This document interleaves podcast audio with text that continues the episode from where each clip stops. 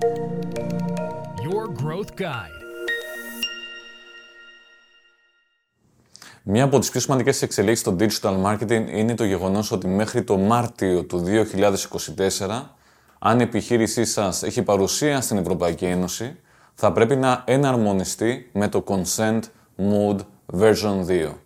Αν χρησιμοποιείτε τις υπηρεσίες της Google, όπως είναι Google Analytics, Google Ads και παραλέγοντας, θα πρέπει απαραίτητα να εναρμονιστείτε με το Consent Mode version 2. Τι σημαίνει αυτό πρακτικά; Σημαίνει ότι για να μπορεί να είναι συμβατό το site σας με το GDPR, με το e-privacy, θα πρέπει να τηρεί κάποιους κανόνες. Για παράδειγμα, όταν κάποιος μπαίνει μέσα, δεν πρέπει να φορτώνει το Analytics παρά μόνο αν δώσει συγκατάθεση ο χρήστης. Αν θέλετε να τρέξετε κάποια υπηρεσία για e-marketing, συμβαίνει ακριβώς το ίδιο πράγμα. Θα πρέπει λοιπόν να είναι συμβατό. Πρακτικά αυτό σημαίνει ότι θα πρέπει να μπει ένα είδος κώδικα μέσα στο site σας και αυτός ο κώδικας να μιλάει με κάποιο τρόπο με τα scripts ε, του marketing. Είναι αρκετά σύνθετο τεχνικά, γι' αυτό το λόγο κιόλας ε, χρειάζεται να επενδύσετε σε κάποιο CMP. Δηλαδή, ο καλύτερος ε, τρόπος για τις περισσότερες επιχειρήσεις είναι να επενδύσουν σε ένα third party service, δηλαδή να νοικιάσουν μια υπηρεσία third party, όπως είναι για παράδειγμα το Cookie Yes, ε, το Cookie Script, ε, το Cookie Bot και πολλά πολλά άλλα CMPs, δηλαδή Consent Management Platforms. Αυτά τα platforms ανάλογα με το πόσο μεγάλα είναι τα sites σας, ανάλογα με το πλήθος σελίδων κτλ. μπορεί να είναι από 0 ευρώ το μήνα έως και πολύ παραπάνω από 10 ευρώ το μήνα, αναλόγως.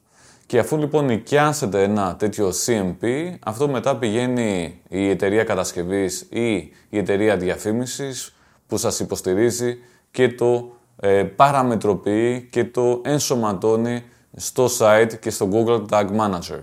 Είναι κάτι το οποίο απαιτεί σίγουρα γνώσεις. Ε, δεν μπορεί να γίνει πάρα πολύ εύκολα από κάποιον ε, ερασιτεχνικά. Και έχει να κάνει βέβαια με την ε, νομοθεσία. Οπότε είναι σημαντικό να γίνει με το σωστό τρόπο όλο αυτό.